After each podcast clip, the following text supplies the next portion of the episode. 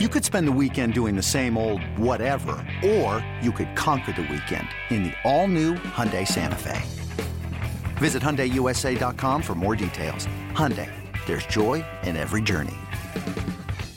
Coming up on this episode of Off Air with Joe and Orel, we've got Ross Stripling as our guest this week. Um, we recorded with Ross at 9:30 a.m. Wednesday morning. Dave Roberts was two o'clock Wednesday afternoon think it's important to point out that news breaks between those two sessions, so between 9:30 yesterday morning and two o'clock Wednesday afternoon, that Rob Manfred and Tony Clark met face to face for the first time. So we even reference it with Ross that things might change quickly, but just some perspective that that news had not broken yet when we talked with Ross, who does give us a player's side, and player's perspective on the negotiations. He really good insight from Ross on that. Uh, he's a bookworm. We know that Ross loves books. He gives us updates on what he's been reading, and we let him play commissioner for a day himself. And of course, we have Dave Roberts. And with Dave, we let him play commissioner. And most guys, they just have like one suggestion or struggle. But Dave had a good list and really some things that could strike up some conversations in the future.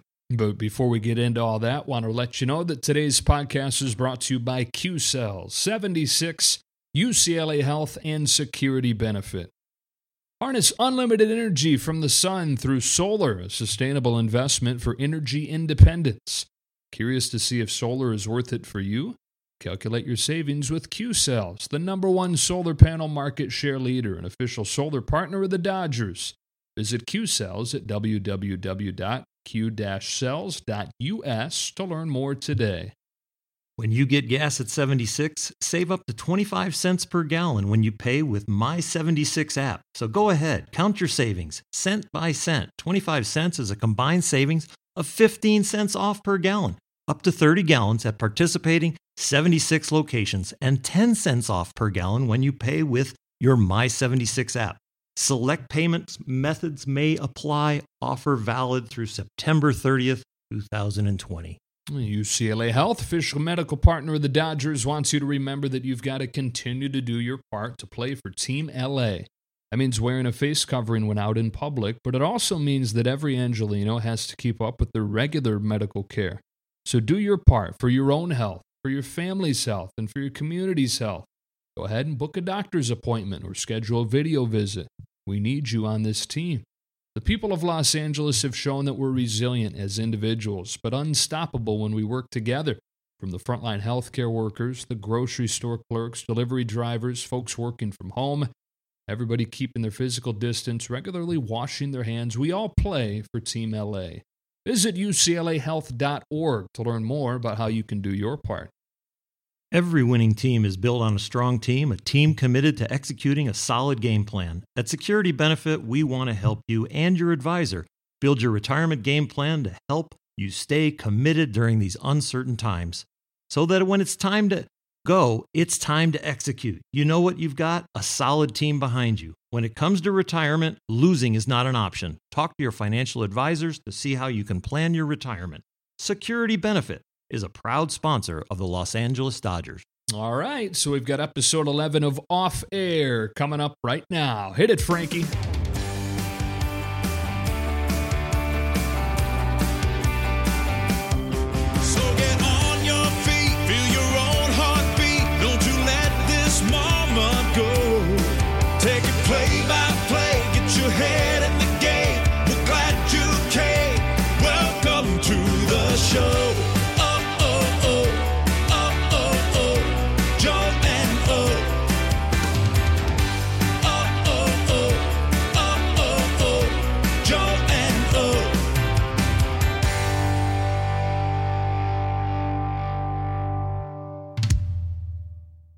Ross, you might be the busiest man in baseball. I might be. You're right. I uh, I might have bit off more than I can chew this quarantine, but it's been fun and it's kept me busy, which is good. Podcast continues to grow, right? You, did I see episode 73 you just had with Trevor Bauer? Uh, that's what it said. Yeah, I I, uh, I don't keep up with the numbers as well as my co-host does, but yeah, I mean, heck, man, we're 15, 16 months into it now, so that that math checks out. Trevor Bauer, that's an interesting guest. Yeah, it was a great one. Or by the way, you sound like a like a hey. Barry Manilow or something. Jazz DJ this early. We're taping this a little earlier in the morning for me. Yeah. I usually get up about the crack of noon.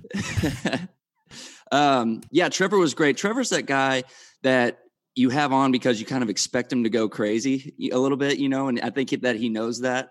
And um, really, all you got to do is just kind of say like, you know, go go read what he's posted on Twitter and you're going to find out exactly how he feels, which is great. There's a lot of players that are, are scared to do that, whether it's job safety or public, um, you know, how the public perceives him or whatever. But Trevor's is definitely one of the guys that can go out there and say exactly what he feels. And you got to commend him on that. And um, on our podcast, he basically did more of the same. He didn't go nuts. He didn't raise his voice. He didn't say anything over the line. He just said how he feels. And, uh, it's good. It's refreshing, you know, because as I'm sure we'll get into, our, our talks and negotiations with the union right now have gotten completely out of hand.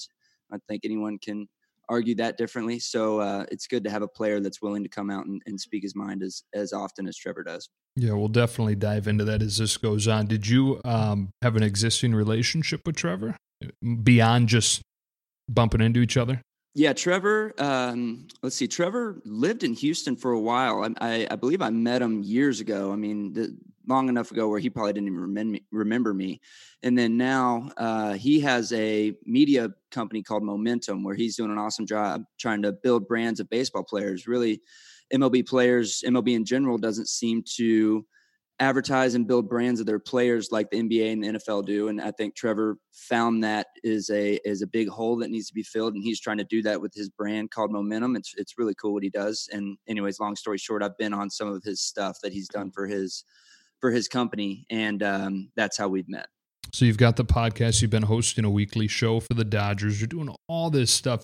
Do you do it as preparation for post playing career, or do you do it because you really enjoy doing it right now?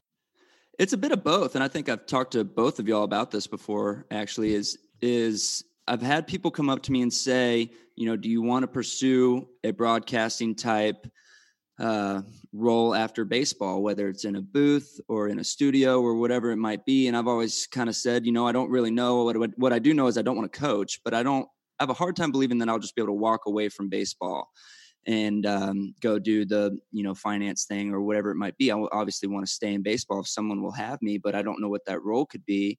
So I believe the podcast and some of the stuff that you mentioned I'm doing on social media is kind of a good way to test the waters and see if uh, if I enjoy it, if I'm any good at it, if people enjoy hearing my voice, enjoy hearing my take and opinions. Um, and so far, I've loved it. Like you know, I told you a little bit before, I'm about a year in to the podcast and enjoying it. I mean, it hadn't felt like a burden one time a West Coast team, you could do the finance in the morning and the broadcasting in the afternoon.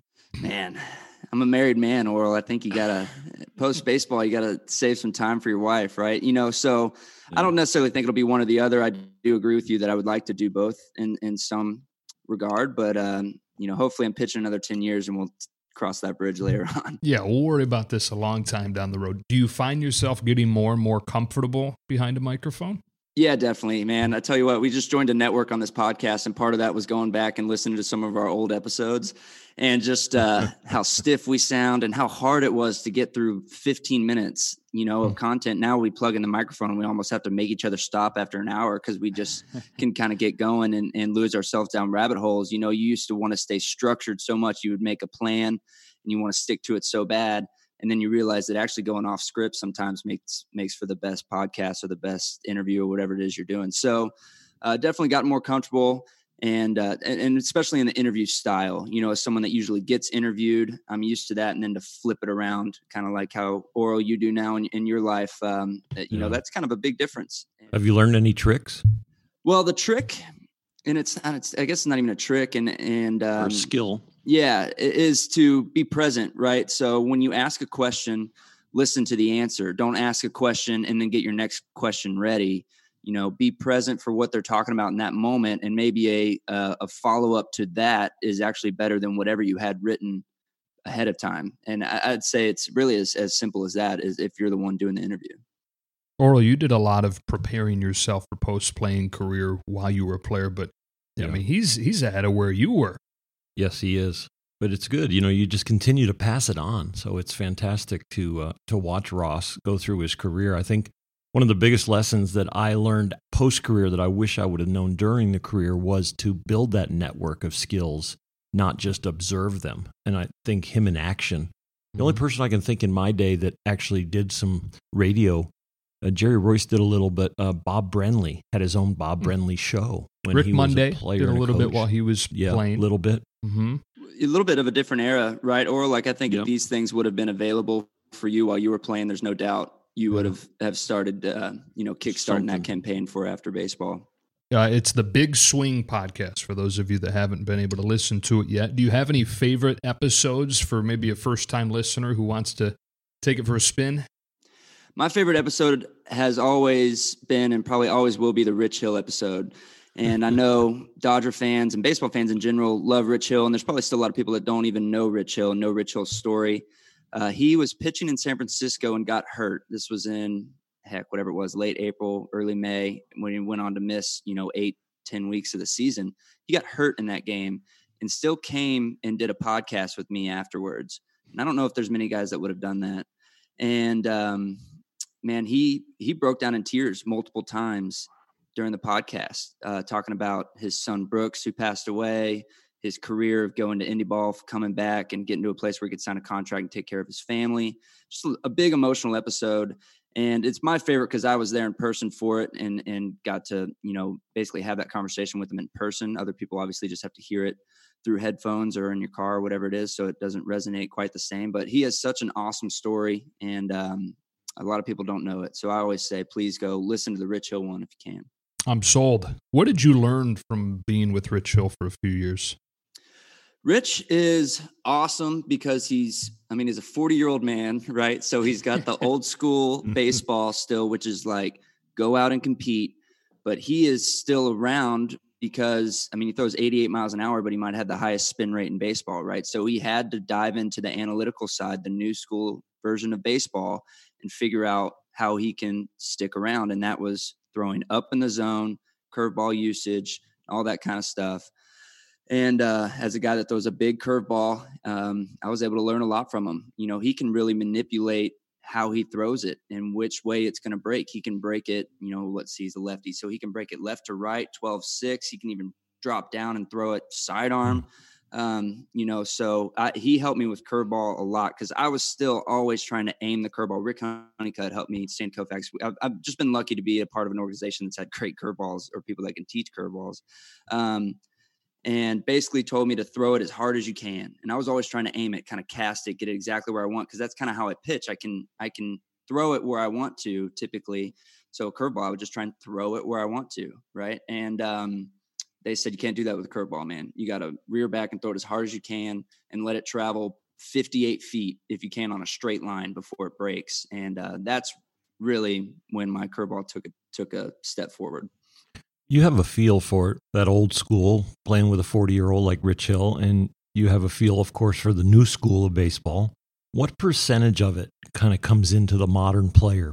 What what do you feel like the old school and the new school? What's going on out there in the field? Yeah, good question. You know, I'm I'm once again very lucky to be a part of an organization that has both, and uh, they're definitely diving into the new school. I mean, we hired a guy from Driveline who is going to be a part of our system, working from guys in Arizona up to the big leagues and, and teaching them that side of the analytical, you know, side of pitching. And uh, there's many organizations that are starting to do that, but we still have Rick Honeycutt. Even Mark Prior is like a really good balance between the old school and the new school. And then we have pitchers that have been around for a long time, Kershaw's, Rich Hills. And um, so the Dodgers are still very much a happy medium. Now, when I start talking to guys from other organizations, maybe a young organization, let's say the um, let's say the Pirates or uh, I don't even know the Rays. Mar- yeah, you know, it's it's uh, man, you ask for like a percentage. I'd say it's like eighty percent new school, maybe more. I mean, Yeah. it's these these kids now. I mean, go look at the draft, man. We got like Rapsodo stats on high school kids. You know, we know what their spin rate is and their in their vertical drop and all these things that I didn't even know until I was a 28 year old man. You know, now we got 16 year old kids working. Are you checking on that stuff mid game? If you're out there for three, four innings, you're starting going seven. Are you like third inning, like my curveball's not working? I'm going back checking my spin rate, or I'm gonna. I'm not, but uh, Trevor Bauer did mention that he does that. Yeah. And um, you know, and I don't I don't even think like a Buehler does it, who's probably the most analytical guy we have. Buehler does it right after a start. He gets a big printout of what his stuff was that day.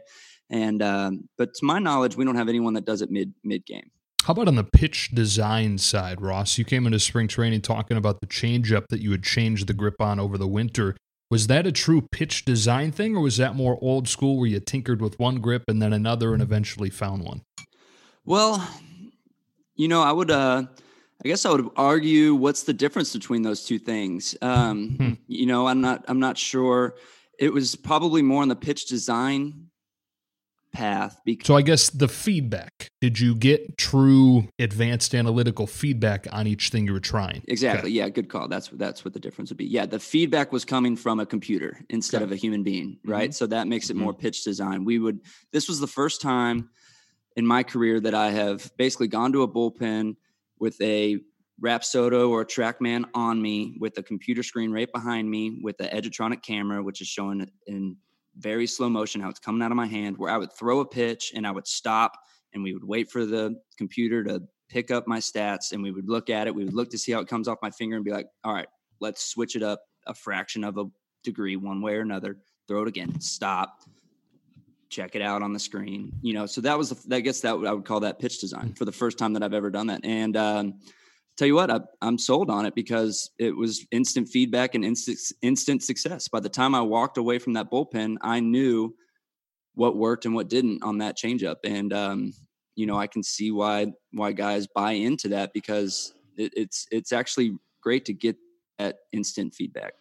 You know, I've always said in interviews and different things that I'm not sure I could have slept in this generation because I'd be studying so much. Yeah, that's the thing, Or I tell you, you, you see it, man. Guys get locked down in- in it, and they, or maybe they throw that perfect pitch one time, and they That's like the know thing it's I in there. worry And it's about with like, guys. yeah, yeah, 80 percent was always eighty percent was about my goal in a side work in a getting ready for a game.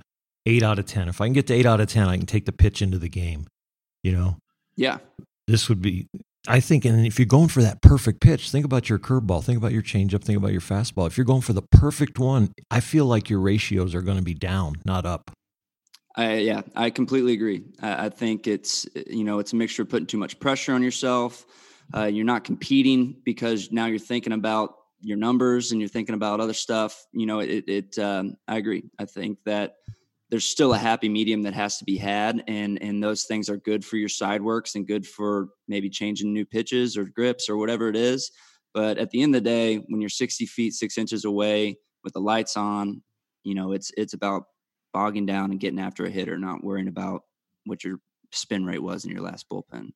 You touched on it earlier, Ross, and uh, we, we could talk this stuff all day, but I think the elephant in the room is what's going on in baseball right now and the negotiations between the Players Association and the owners.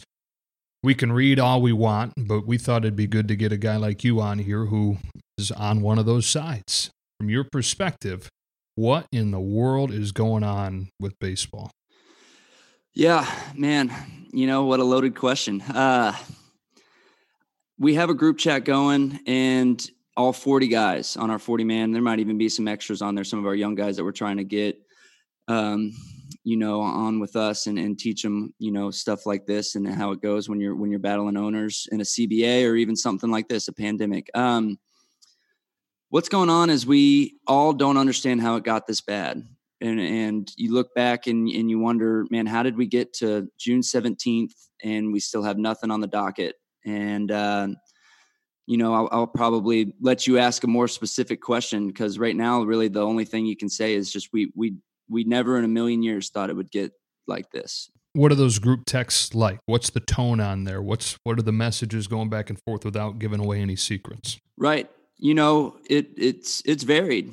Obviously, you know, when the first thing we get is a health and safety proposal and you're talking about not being able to shower or eat at the field and and um, you know what happens if i'm in colorado and i get sick? How do i get home? Like that kind of stuff wasn't in that health and pro- health proposal. So that was the talk for a while um, and and uh, then obviously you start getting into games and money and and you know you feel like the owners basically sent the same proposal over three times just masked in different words. And uh, now it feels like it's not even about baseball anymore. Now it feels like two sides kind of jockeying each other about a grievance and setting themselves up against a grievance and uh, and maybe two you know two sides almost in a PR a PR battle of sorts um, instead of making it about baseball instead of getting in a room and, and, sitting down and talking about it they're doing it through media outlets and and um, you know it's just a shame we had an opportunity to be the first team back first sport back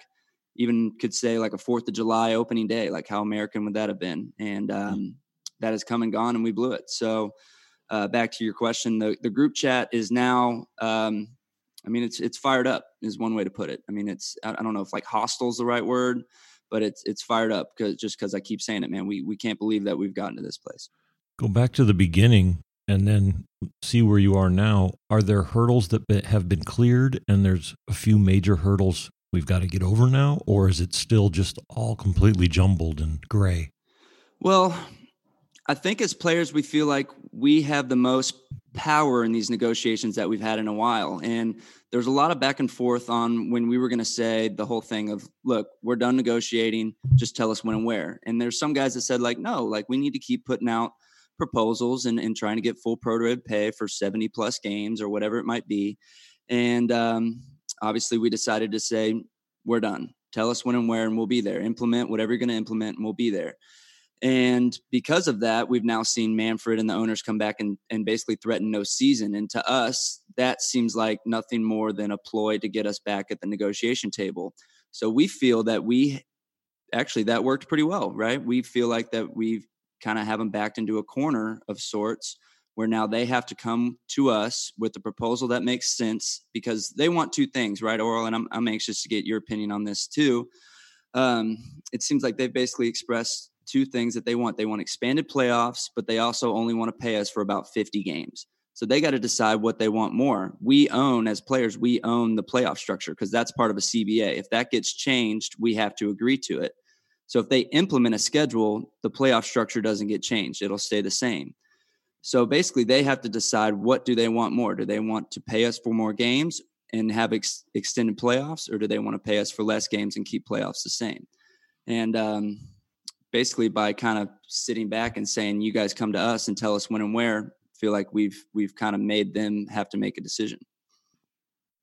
Does the players do understand that probably a lot of this is built around the television network and the contract, so that baseball can fit into the slots it needs to? Because then when you get to past September, you're competing with other sports in prime time.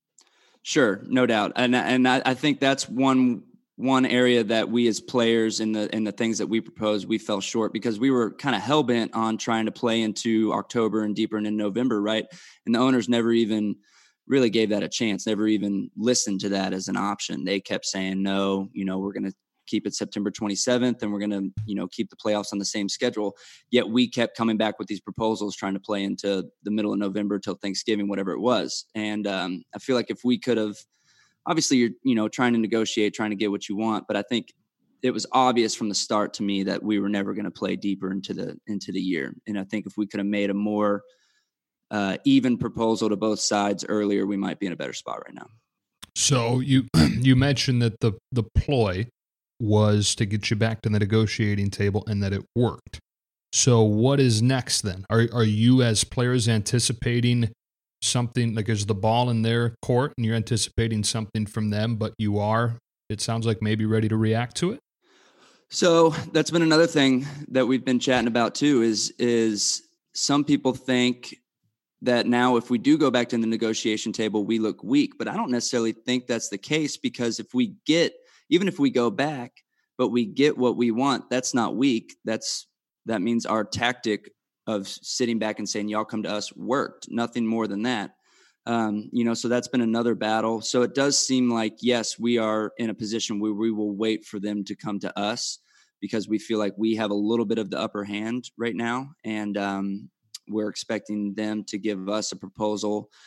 Or i mean uh, heck man trevor bauer had a really good twitter thread yesterday that basically said um, now the owners just kind of have to waste find a way to waste like 10 days before they can implement the 50 games. So once again man you're just hearing all sorts of stuff. But we feel like we can sit back and hopefully get a proposal from them here in the next like day or two. I don't know when this podcast is going out so i'll i'll say yeah. you know by by the weekend of the 20th Yeah, that's the tricky thing, right? We're recording this Wednesday morning, and you hope that things move fast enough where when we put this out Thursday, this is all a moot point and we figured something out. This is a complicated negotiation because you guys have not started your season where the NBA and the NHL have already had three quarters of their season. They're going to jump into maybe a few games in the playoffs. And then what makes it even more complicated is that other the the overall CBA is up next year. So you really do you feel like there's some tactics that, that it's not about, you know, clear and present danger. It's about the future also? Yeah, absolutely. And I think that's one reason why we're definitely trying to hold the playoff structure in our hands a little bit. That's a big chip to give away. Uh, another part of it, Orel, that'll that'll fire you up because I know you did a lot of the union stuff back in your day. Is is we had a lot of young guys that had no idea what it was like to battle the owners in a CBA, right? And now I mean, obviously, you don't wish a pandemic or a season like this on anyone. But now these young guys, I believe they're like 60 something percent of our league are making the minimum. Uh, they see what it's like to to fight the owners and and to get after it with Manfred. And now, as this CBA approaches, they're going to have an idea of what we have on our hands, and they're going to be fired up, and they're going to we're going to be unified, and we're going to know what it takes to to negotiate with them. And I, I think that's a silver lining in all this is is how united we are. But you know, obviously, you you wish it was in different circumstances. There's an education that's going on for everybody, no matter what. But the education is always deeper when there's a fight compared to when it's everything is in harmony. Right. Exactly. Maybe this is a two part question. Are we thinking enough about the big picture and the implications long term for the sport and the second part of that is, you know, I guess when I say we, are you as the players and the owners, should you be? Is it a responsibility to think about the fact that this sport's been played for hundreds of years and that hopefully it's played for hundreds more?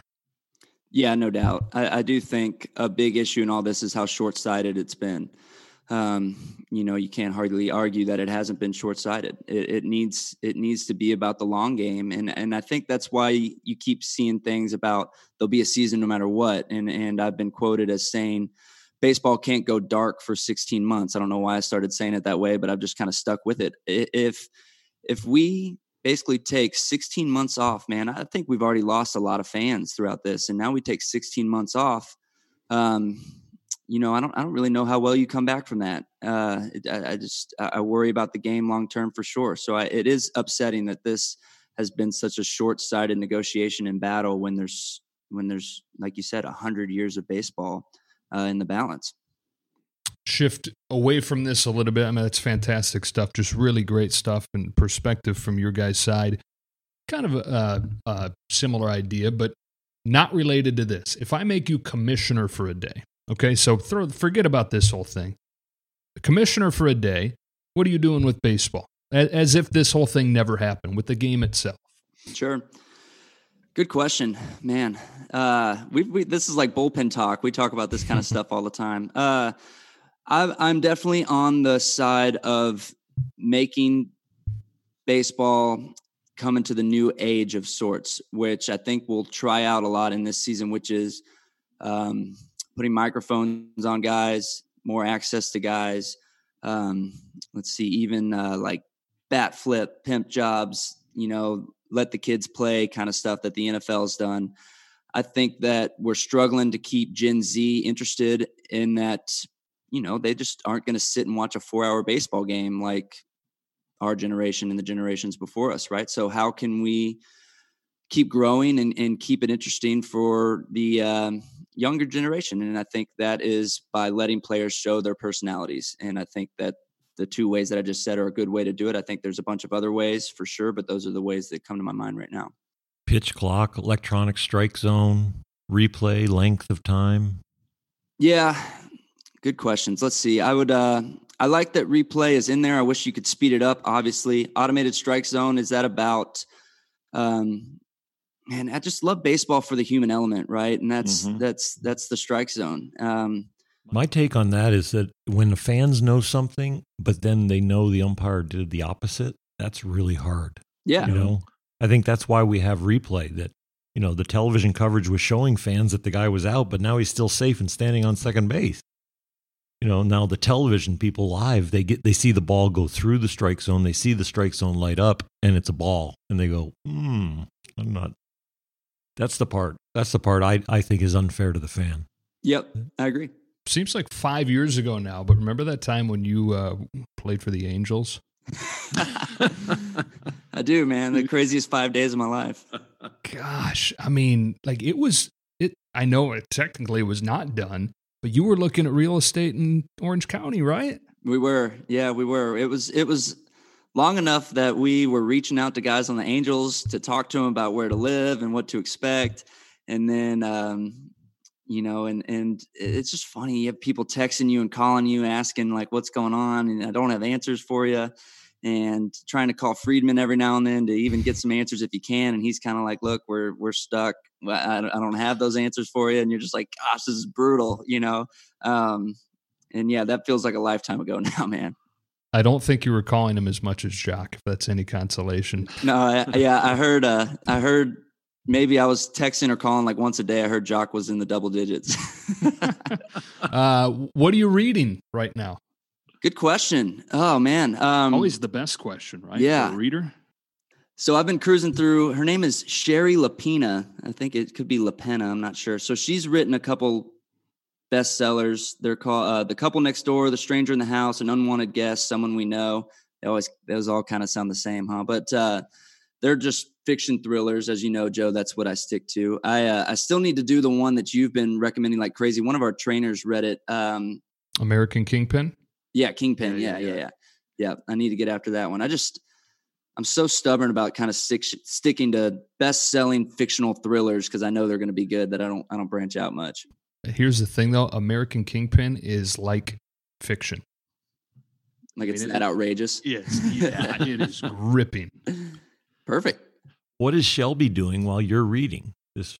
You're, Yeah, good does question. Her own hobbies. Oh, of course, yes. Uh, so we're in the process of furnishing a home back in Texas. That's definitely got her busy right now. She she um, has these cool, I guess they're apps on her computer where she can like basically make the house and, and furnish it in different ways and and and try all that out. Um, and then now that we're back west and um, you know in, in Los Angeles, you can go to the beach and there's some teammates here and their wives are here. So she stays busy. She knows the lifestyle now. You know, it, it's tough at first. She's been traveling with me. I guess this will be the third year. You know, at first finding stuff to do, but um, you know, she's she's a grinder now, man. She knows Father's Day is right around the corner. Are you thinking? Is there any family planning going on at your house? I think it's. Did you say Father's Day? Father's Day's around the corner, and uh, family planning. Yeah, you know what? Uh, I'll plead the fifth on that one, Orel. Uh, two books that you told me to read. One of them I, I credit for getting me back into reading City of Thieves. yep. Amazing. And then Silent Patient, you said was the, your favorite book you read in 2019. Yes. The Yeah, I recommend that one all the time. End of that thing. Yeah. Dude. Yeah. Unbelievable. That was. You know, I feel like I've read enough books now where I can, uh, you know, kind of get an idea of where it's going a little bit. Uh, that one wasn't even close. I mean, wasn't even in the ballpark. He's your favorite author, right? Or up No, there? that was a one-time hit. Oh, that guy, really? that was his first book. Yeah, he hasn't written. Um, hadn't. I mean, I'm sure he's working on it, but he's got he's got a big, uh, big thing to live up to with that first one. yeah, I remember getting to like, because the twist doesn't come until the last few pages. Right. And you get to it, I'm like, no way, no way. Oh, and you, you see it happening very quickly once you get to those last few pages. We don't want to spoil it for Orel, who I'm sure has it on his shelf. Well, I'm thinking now you got to take those pages and like rip them out and put them in a safe so you don't read them now. Uh, uh, how do you organize your books? Uh, good question. They were organized in my parents' closet for a long time. I felt bad. I didn't have a place for them. So if I had them, I would just either send them home because I like to read the real book. I don't read on a. Kindle or on my phone or a tablet or anything. I, I buy the book and read it, and then you're stuck with the book. Obviously, um, I do have some in our house in Texas that are um, they are ordered by basically how much I like them. Honestly, like they're not by color or by author or anything like that. They're like I have a section of books I really liked, and they're like in the best spot, right? And then section of books that I kind of like, and they're kind of in the middle, and then the books that were just yeah, whatever, like at the very top right. like I'll never see those again. What's your favorite book? Uh, I always say Jack Reacher. I mean, heck, there's 20 something of them. So it's hard to pinpoint one down. But I like Jack Reacher because he's, there's so many books about like a strong male character that served in the army and it's now, you know, he's got all the gadgets and the gear and, and, you know, night vision and like all this stuff. I like Jack Reacher because he's just this like old school dude. He's basically homeless. And if you treat women the wrong way or treat someone weak the wrong way, he's going to beat you up and then he's going to take down your whole organization while he does it. And uh, I like him because he's just simple. He doesn't doesn't even hardly use guns or anything. He just like old fashioned. I'm gonna punch you and and get what I need. Did you do Lord of the Rings? Uh, dude, unbelievable question by you. I've never seen the movies or the books or read the books. We started the first movie last night, so uh, that's just good timing by you. Wow. Well, maybe I'm watching. Yeah. Maybe I'm watching you, Ross. I, I see you. yeah. Uh, I would recommend the books. I haven't read them since I was in middle school, but I call those my favorite. That's kind of my stock answer. Yeah. I mean, I've heard nothing but good. Uh, it's, you know, I almost feel like you can't call yourself a reader unless you've gone back to do what, like all the Harry Potters, all the Lord of the Mhm. Rings, like those. I mean, they're just classics and you know they're going to be unbelievable. We're going to finish up with some rapid fire here. Uh, the answers to these questions are just simply going to be one of your teammates. Orel, do you have them in front of you too? Oh, I could find them. Yeah, I got it. Okay. All right. I'm not a reader, but I'll find them. Yeah. Uh, best potential fill in for you as a podcast host on your show. Uh, Justin Turner. Who on the team would you let manage your portfolio? Ooh, gosh, good question. Um, AJ Pollock. Mm. Do you want me to give any explanation or just uh, just straight? I may come back for an explanation on a couple of them, but let's keep it rapid. You're actually doing it rapidly, and I think you're the first one to do that. So let's take advantage of it. Teammate to cook you dinner. Teammate to cook me dinner. Um, gosh, this has to be a super obvious answer that I'm not thinking of. I'm gonna go. I'm gonna go. It's got to be one of the dairy free guys, right? Because they have to be creative. I'll go Kike. Okay. Kike. And you might get the Latin flair with it too. Yeah, exactly. Yeah, What teammate would make the best commissioner? that's JT as well. I mean, Kersh, Kersh up there. Yeah, I'll go Mhm. JT though. And then who is this is our, our go to each week? Who's the last man standing in a cage match? Oh man, you know what? Who always fall? We talk about this is this is just great bullpen talk once again. Who always falls under the radar, no one talks about, and who did 100% win this is Pedro Baez. Okay. Nobody's messing with Pedro Baez.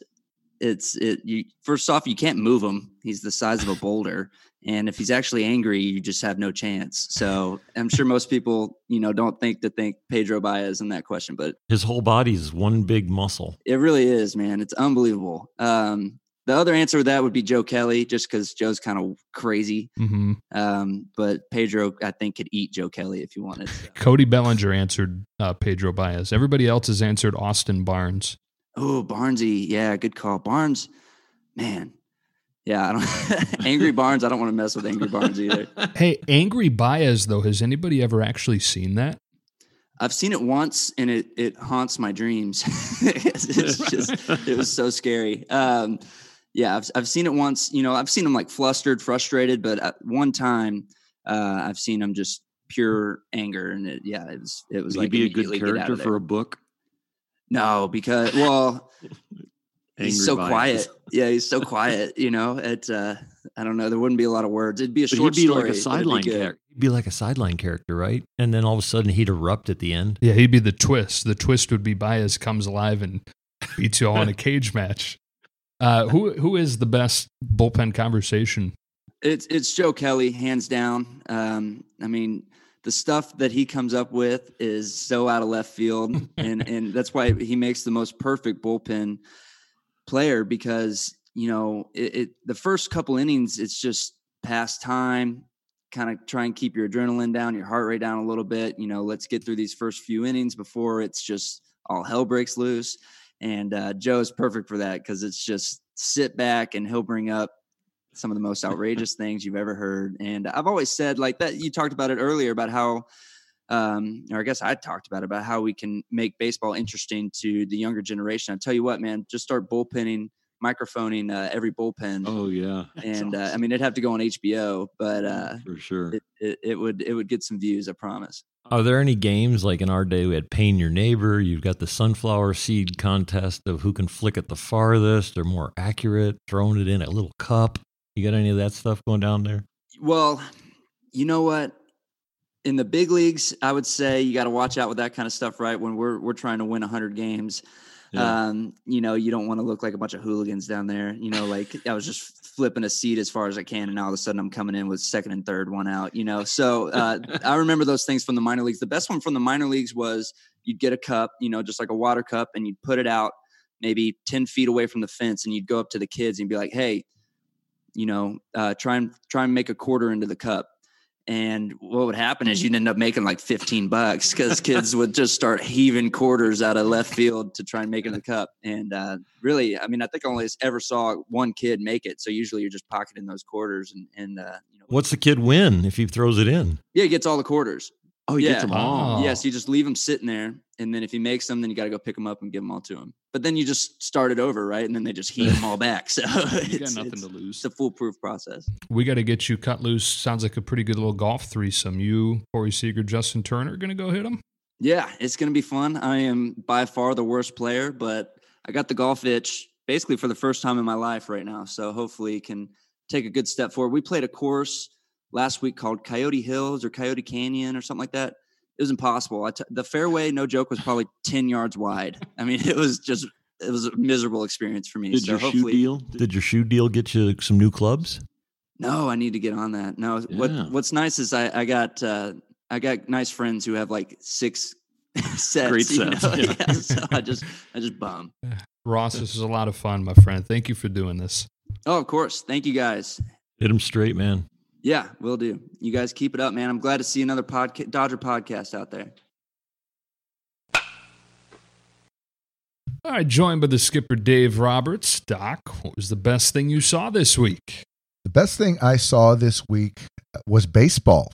Um, on a on an amateur level, the San Diego um, League is uh, started up this past weekend, and my son Cole is already in two games uh, in. They're uh, they're struggling right now. They're zero and two, but you know what? We have baseball. There's eight teams in the league, and uh, it's good to see those guys. And I and I haven't been down there because I don't. They're not allowing visitors or uh, you know fans, but I can. They stream every game, so I, I couldn't be happy right now. How's he playing? He's playing well. He's playing short, a little bit of second, so he's th- throwing out a knock and a walk each game. So uh, he's off to a good start. Love it. Orel? Uh, best thing we had happen is I was making some green egg pizza this week, and it, everyone I made, more and more family came over, and by the end of it, it was a family gathering. And fortunately, we had enough crust to just keep making pizza all night. So we had a nice family gathering for the first time in a long time. Uh, and next door neighbors came, and they brought their grandkids, and there was probably 15, 20 people in the house Pizza is becoming your specialty on there.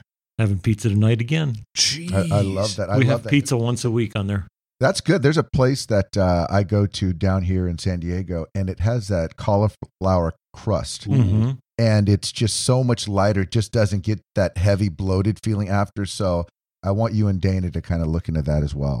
Check it out. Yeah, if, if we're doing this multiple times a week, that may be a good thing to explore. I, I'm willing to bet, though, you haven't you haven't played with the cauliflower crust on the I have egg not, just yet. but I have gotten it down to paper thin, which is really tasty. Where do you get the dough? Uh, we get it at our, a New York pizza parlor that they'll sell you the raw dough right before they go to make it. You just go in there and I get two full uh, loaves that I break into four, and uh, they uh, they do a nice job. It's like seven bucks. That's it. Sweet. Yeah. what was Um, your best thing, Joe? Best thing. Have you guys ever watched Ken Burns' baseball documentary? Yeah. Yeah, Okay, so I I uh, have seen pieces of it throughout my life, but going insane with no baseball this week, I said, you know what? And we just finished up Succession, well, I binge watching that. So I said, I, I got something else I got to do. My dad is still here. We've been watching Ken Burns baseball, uh, and you know the the first two innings of it, as he calls them, are the 1800s and the early 1900s, and so similar for you, Doc. Just some semblance of baseball. It's been fun to watch that.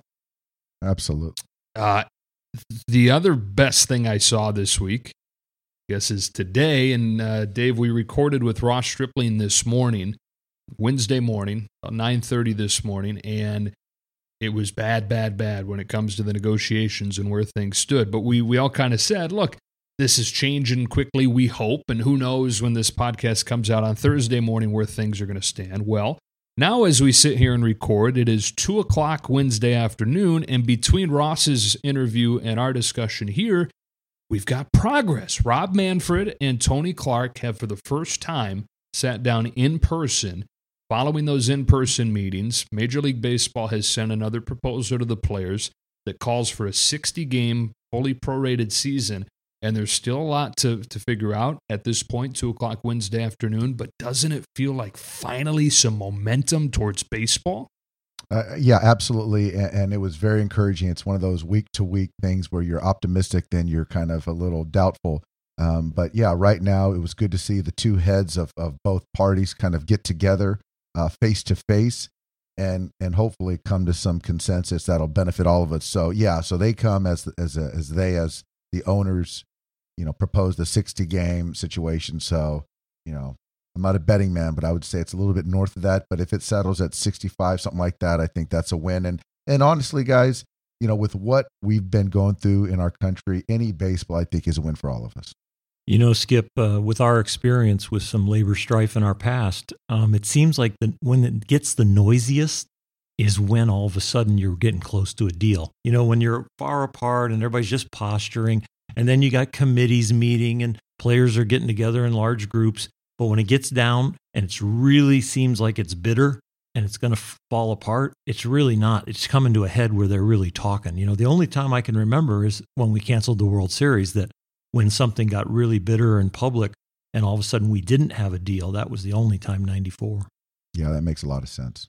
And it's like you're right about it hit rock bottom. You're talking about you go from Commissioner Manfred saying 100% there will be a season to he's not confident there will be baseball.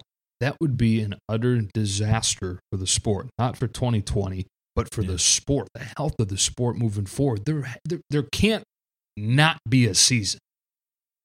Yeah, yeah, no, I, I agree, and I think all sports fans, baseball fans, fans feel that same way, and it's tough. And I think that both uh, heads of both parties are are in a tough spot because you know anything they say they're trying to be you know optimistic at some point at certain points and then they're trying to be realistic at other points and and I think that with the way things are with fans and, and everything that gets out there, you know, you could have the best intentions, like I think Commissioner Manfred did, uh, to say that there will be baseball 100%. But then, you know, when you when you're not in complete control, it can kind of work really against you, and that's kind of what happened. But um, again, I, I'm just happy that they got in front of each other.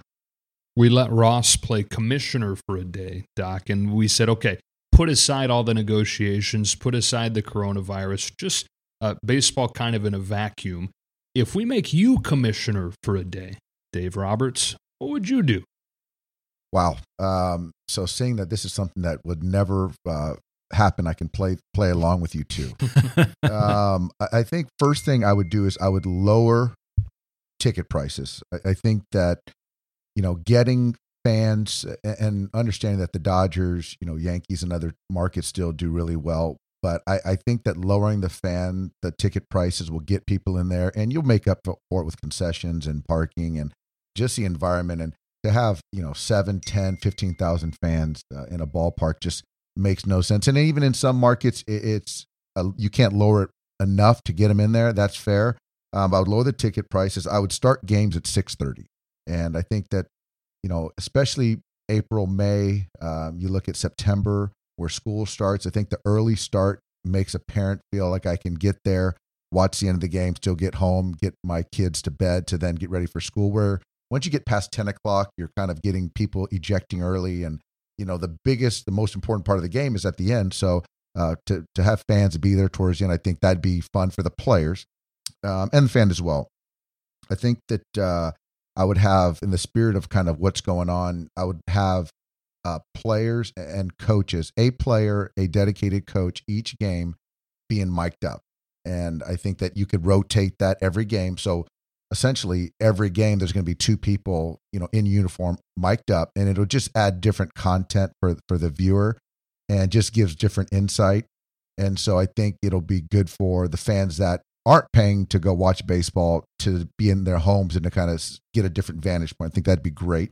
Um, and the last thing, in the spirit of competitive balance, I think that there should be a floor. I would think there'd be a floor as far as salary Hmm. um, for every team. I think that you know when you get teams that are kind of you know really on the low low end, and I don't know what the percentage for the lug the the, the, the luxury tax uh, threshold is. It's a percentage Mhm. of that, a half of that, a third, or there's a certain number that changes every year, goes up. But I do think that you know in the spirit of competitive balance, to get teams kind of closer together, it'd make it better for baseball. That would be your way of combating tanking.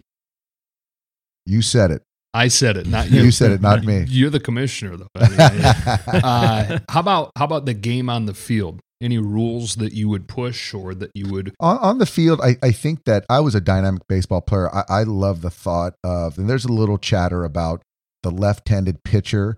Once he, from the stretch, man on first base or man on second base, there's no inside moves. He has to uh, disengage the rubber to, to make a pick at second or at first base. I mean, step back to then throw, as opposed to when he does lift his leg to um, disguise a throw over and throw to first. Um, so I think that that gives the base runner an, an advantage because now once he picks up his leg, he can he's free to go, and that's the same thing at second base. So I think that's a good thing. That would get more base stealers, um, more you know involved. Um, I, I, I honestly I don't mind the shift. I, I think that the way that they're managing the pitching, I think is good. I think that the the, the talk of um, extra innings, I think that getting that guy on second base after an inning or two, I think that that makes sense because you know it gets long and it's a lot of baseball. Um, Dave, the one I think about I, to speed up the game, this whole replay on the tag and the foot touch first, and then the knee might have come off, and you know then we've got to watch it to see if the guy comes off an eighth of an inch. And I think that if you don't try to advance to the next base, but you beat the original tag, then you're it's just like the rule at first. You're safe. You know, there's no and you protect the base runner, you protect the guys. You know, JT even said with a rule like that, you protect the fielders that have to keep their glove down in there and make sure they touch the guy.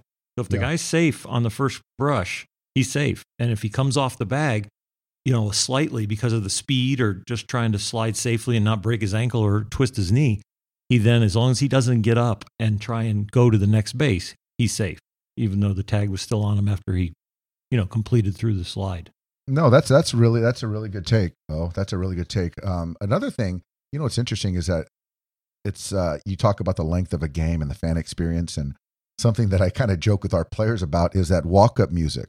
You know, Mhm. it, it takes so long for guys to hit their part of the song, and they want to kind of get their swagger, and and I get it, and I love it.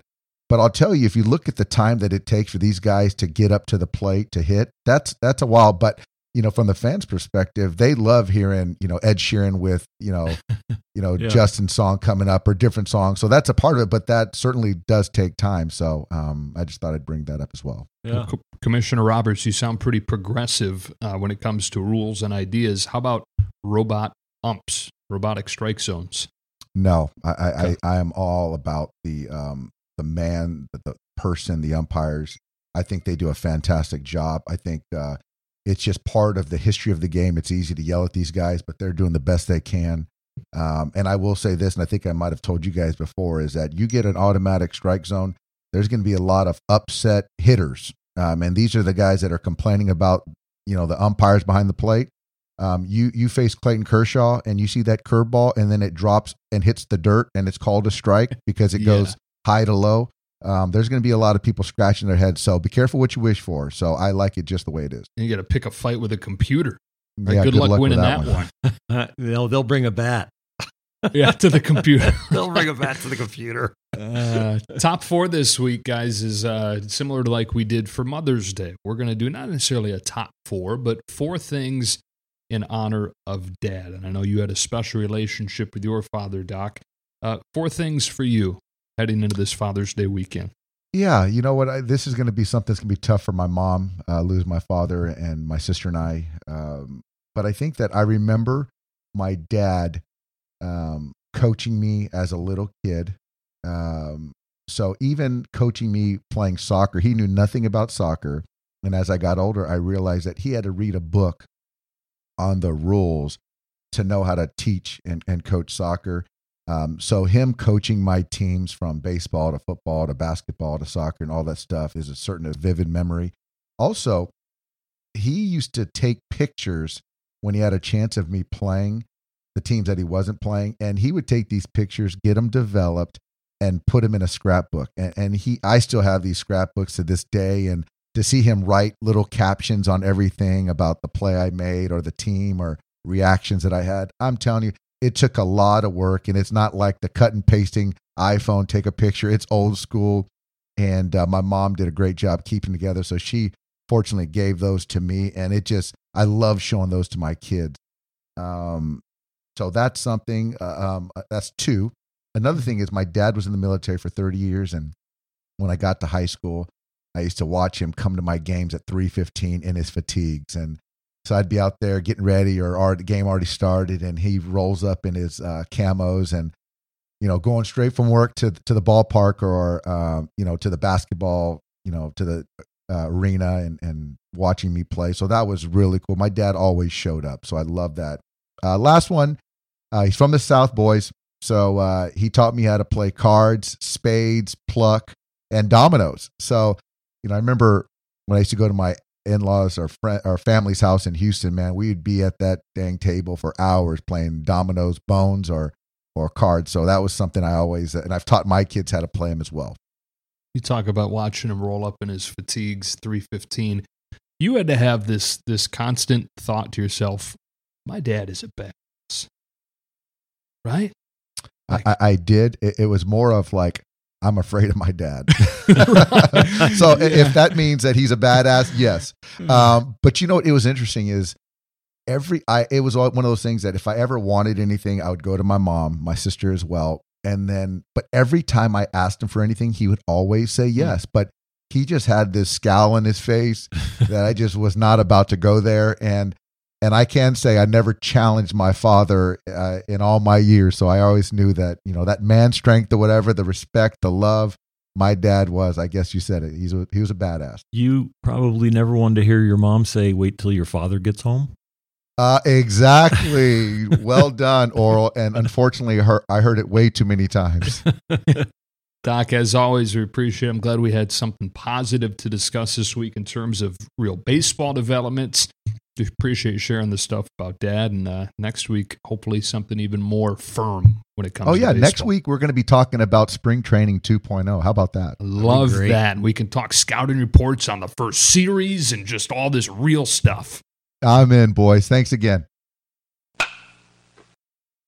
Okay, now for our Father's Day edition of Top Four. Really not. I don't know if it's top four, just four things. Yeah, for me, it, it was not like, okay, this isn't a recipe or a grilling thing. It, I, I really thought through like moments that I can really remember with my dad.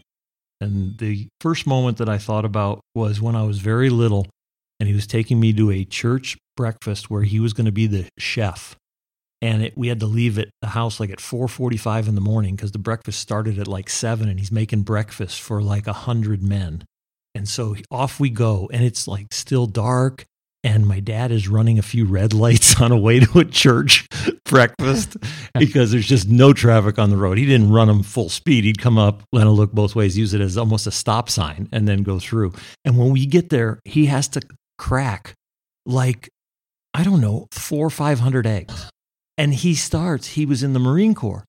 He starts and he grabs, he puts the eggs on both sides of the pot and he's grabbing them with both hands and cracking them with only one hand and then throwing the shells in the trash can without getting like, the shells in the eggs. Yes, and I said, Dad, how did you learn that? I remember, like, as a seven-year-old or six-year-old, asking him, and he's like, I was in the Marine Corps and I had to cook like this, so I learned to crack eggs, one in each hand, boom, separate them, put them in the pot, and throw them away. And I, that's my dad was so cool that day. Wow, that was like, wow, my dad can crack eggs with one hand. That was your my dad is a badass moment. oh yes, right up there with the fatigues for Dave Roberts. Uh, my dad uh, was a longtime high school football coach in Michigan. He's in the Michigan High School Football Coaches Hall of Fame, and so I just think about my life in football because of his job.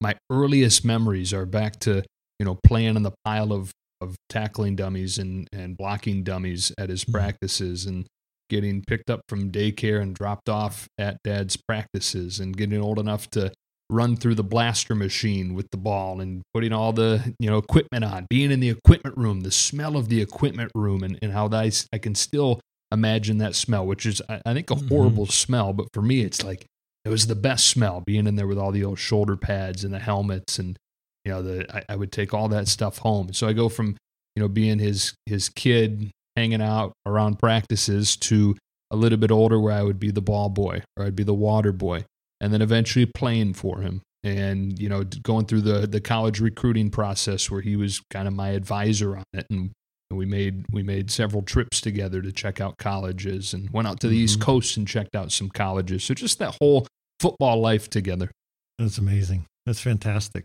I think uh, so. When I got a little older, we get to high school for another memory. Uh, my mom loved to have my dad decorate the outside of the house for Christmas. And as I got older and could help my dad with all the different nails from the year before and things that we want to do, he comes up with this great idea that our chimney faced the front of the house, was the front part of the front decor. And he wanted to go up on the roof and he wanted to lean over the top of the chimney and he wanted to pound a, a cement nail into the brick chimney so that he could hang a wreath up there. And so he wants to light this wreath. He wants the whole thing. And I got to go up on the roof with him because somebody's got to carry the wreath and somebody's got to make sure my dad doesn't fall. how old are you And at he's got to point? Oh, I'm like in high school. Okay. We're in Cherry Hill, New Jersey, where I'm going to Cherry, on to Cherry Hill East, and I'm probably a sophomore or a junior. I got my dad climbing up on the top of a chimney, crawling over the edge, hanging from his waist now because he's got to hang upside down and pound that nail in there. And I'm holding his legs.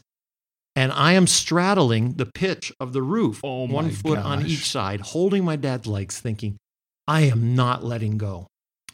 So that was scary enough. But later in life, I restored a 1930 English Tudor in Pasadena, California, while I was a Dodger. And the chimney was coming away from the house. So I had to have the chimney rebuilt. And it reminded me of if that chimney would have broke that day at the top with my dad leaning over because a chimney is secured to a house, right? In certain places, the rest of it it just stands straight up and down. And so as the the chimney can break away from the house, which it was in this 1930 house. But you Now, don't. our you house don't wasn't think super of it, old. uh, you think of a chimney being just fixed, and you're you're good, like a Oh, pillar. I still have flashes of my dad and I falling like in bad dreams. Like that could have happened. So there's a happy Wow. thought for my top four. uh, my next one is also a little bit football related. My dad retired from coaching, uh, at least as the head coach, when I started playing in college, so he could travel to watch my games on the weekends. Uh, his job that he's taken on since is as my spotter for my football broadcasts. So Fox flies him to wherever, whatever college town we're going to. You know, he comes in on Thursday night or Friday morning with our whole crew. He's in the coaches' meetings a lot of times. He's in our crew dinners on Friday nights where we spend way too much money on food and drink. And you know, the, the this wonderful part, you know, Orel and TV, like Yeah. food is a big part of what we do, and dining out is a big part of what we do, and, and that's part of what makes it such a special experience. Him being a part of those dinners and then being right there in the booth as I'm calling these games, and he takes it as seriously as he took coaching football. I mean, he really grinds on being great as a spotter, and it's. I, I constantly remind myself how special it is that we get to experience that together. Now, when he makes a mistake, is he the one who admits it, or you look at him, both know. or you talk about it after the game? Uh, a little bit of both. He's very hard on himself. I only sure. and I I only get mad at him if it's something that could have been controlled. Like I don't know. I don't want to get too in the weeds on it, but I I No. have gotten mad. I have gotten Well, mad. yeah. You know, Yeah. because my credibility at stake, and he knows. I think that's why he puts pressure on himself. Is he looks at a mistake So as like you- the end of my career? Your ability to study and be so particular about things, did that come from your mom or your dad? Probably both of them. Oh, okay. Yeah, I was gonna say, if it was specifically your dad, then you'd be like, I forgive you, son. I know, son. I've, Yeah. I've taught you that particular trait. Yeah, yeah, it's a good question, but probably both. Anything worth a, a darn about me is probably a combination of both of them. That's awesome. My uh, number three is a pretty easy one because it, it goes to like Dave. It's my dad was a traveling salesman. He traveled from Philadelphia to New York. When we lived in, uh, he traveled from Toronto, Canada, to to go to his different cities that he would call on different companies. And so there were a lot of times that I would see my dad. Our little league field was sunken, and then was the parking lot was up on the hill, and up past the hill was a schoolyard, and all the little league fields were kind of piled in there. And I could see his car pull in as the game was starting. I could see the car pull in as there were ten minutes from the game, and I'm going to warm up the pitch. And I could see him taking his tie off and opening the trunk and throwing on a blue shirt or our team jersey because he was the coach or he was Mm-hmm. going to umpire, you know, and come trotting down the hill to to come be at my little league game and to be there on time and not go home after the you know and say I've been on the road for three days. I just went home and rest. How was your game? And talk to him in his easy chair. No, he was he was there and he was attending. Next one for me, Joe days.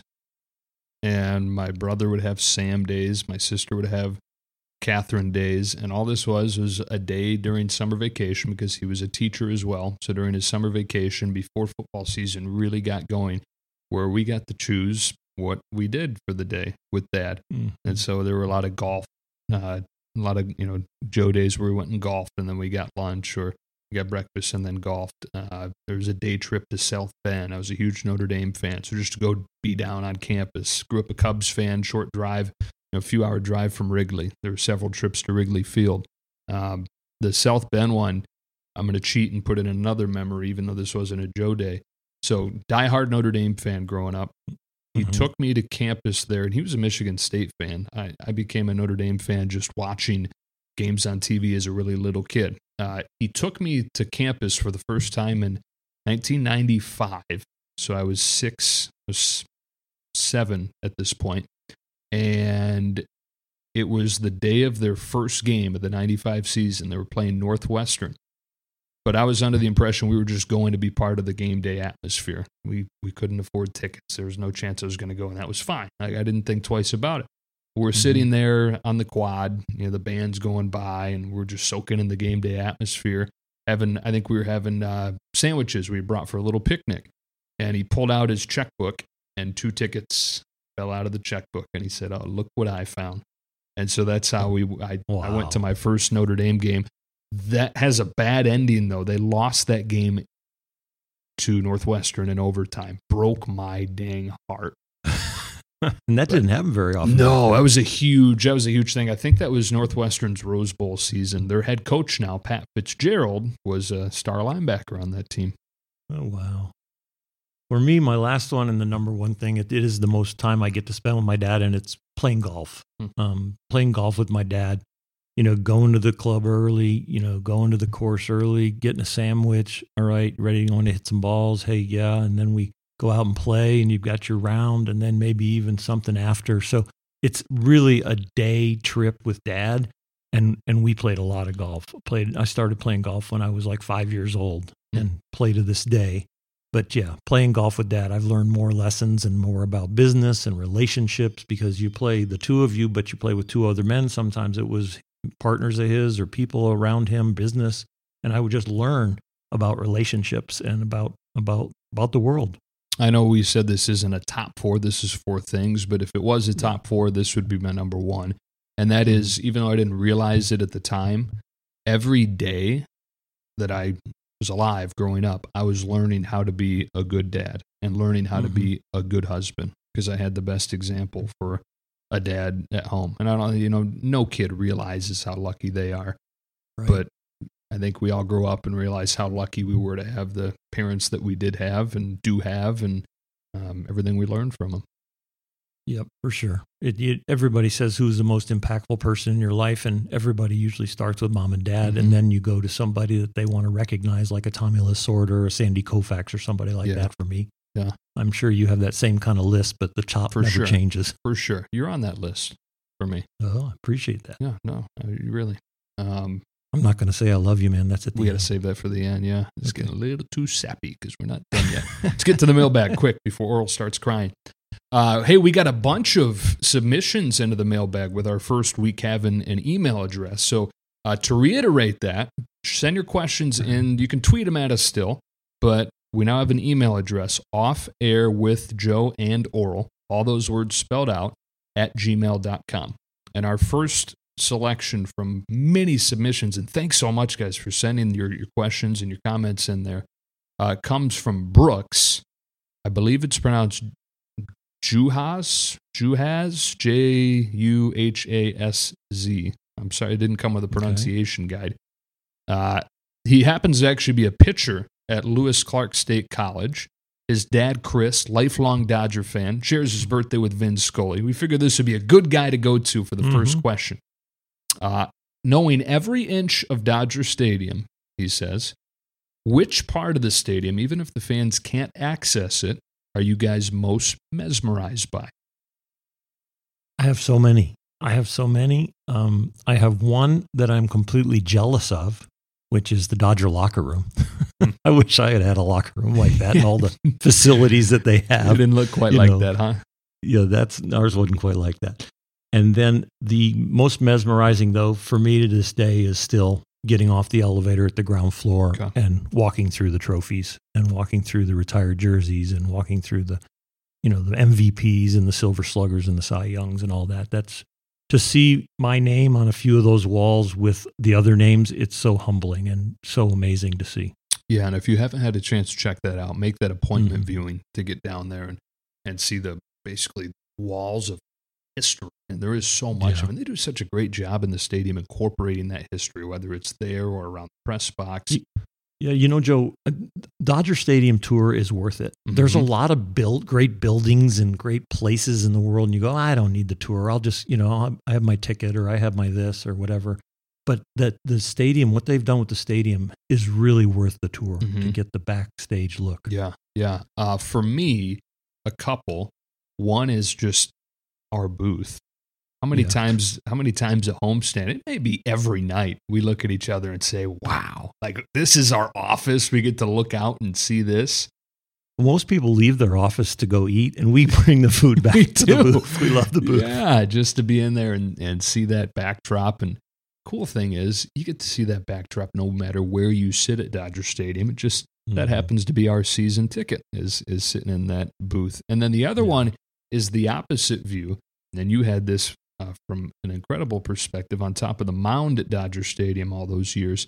But for me, being down on the field and looking back up. So if you if you ever get a chance to do that, or even just with the new stadium uh, renovations, you can now anybody with a ticket can go to the outfield, or if you're in the pavilion, just looking back at the wall of seats. But there's something special about being down in the field and looking back at that. It's just so grand, so huge, and uh, from the first time that I stood on the field and looked at that, that's always struck me. You know, they always honor the the fan that has been to the last thousand games the Dodgers have played at Dodger Stadium, you know, or whatever the Mhm. number is. They've they've been a season ticket holder for 45 years. There's going to be a fan that goes to every game at Dodger Stadium that also walks around Dodger Stadium every game, Hmm. I think. I think there's going to be amendment to that. So what do you do? Well, every game, sooner or later, before, during, or after the game, I walk completely around Dodger Stadium. And I think with the renovation, that is such a special thing now to have access to the whole park. What are you most looking forward to this week?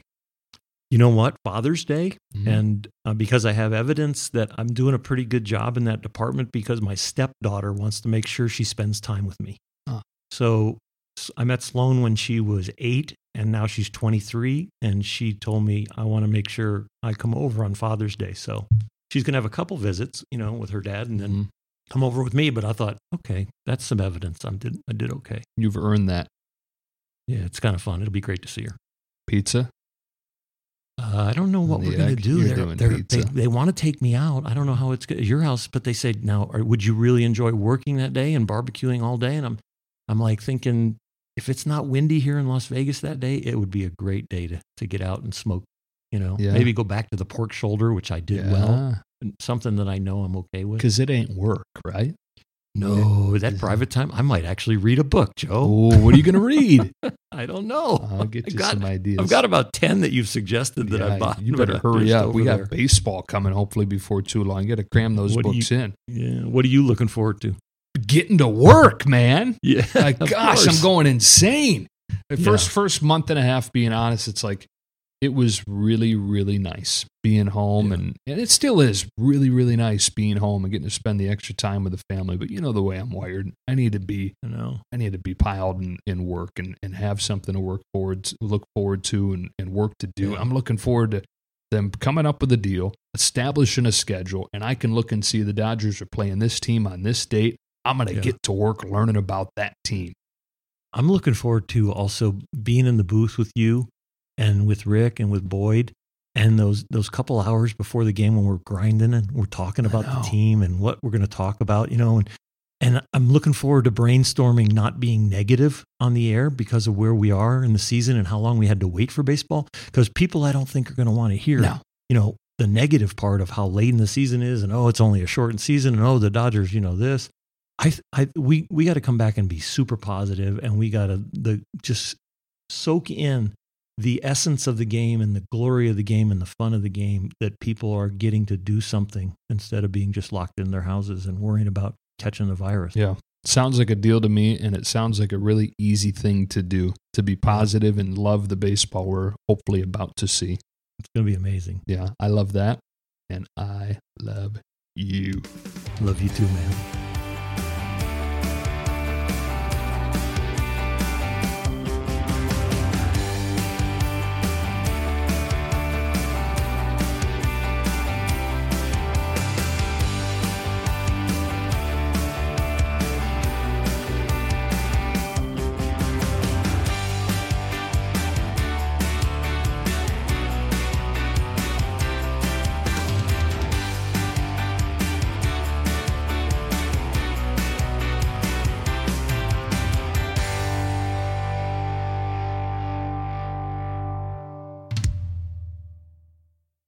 Hey, Rob Bradford here. You guys know I'm always up for a good MVP story, and one of the best stories is Wasabi Technology. Wasabi is the world's hottest cloud storage company, and it's become the go to provider for professional and collegiate sports teams, including 20 Major League Baseball teams like the Red Sox and NHL teams like the Bruins and Vancouver Canucks. Even the Liverpool Football Club is getting in on the Wasabi action. So, why is Wasabi the MVP? Well, Wasabi was purpose built to free businesses from skyrocketing storage costs and unpredictable transaction fees that the Amazons of the world are charging. In fact, Wasabi is up to 80% less than those hyperscalers and doesn't charge a cent for businesses to access their data. From Wasabi's AI enabled intelligent media storage, Wasabi Air, to the industry's only cloud storage service with triple protection against cyber criminals, data deletion, and ransomware. Wasabi's taking the lead in driving innovation in data storage and helping sports teams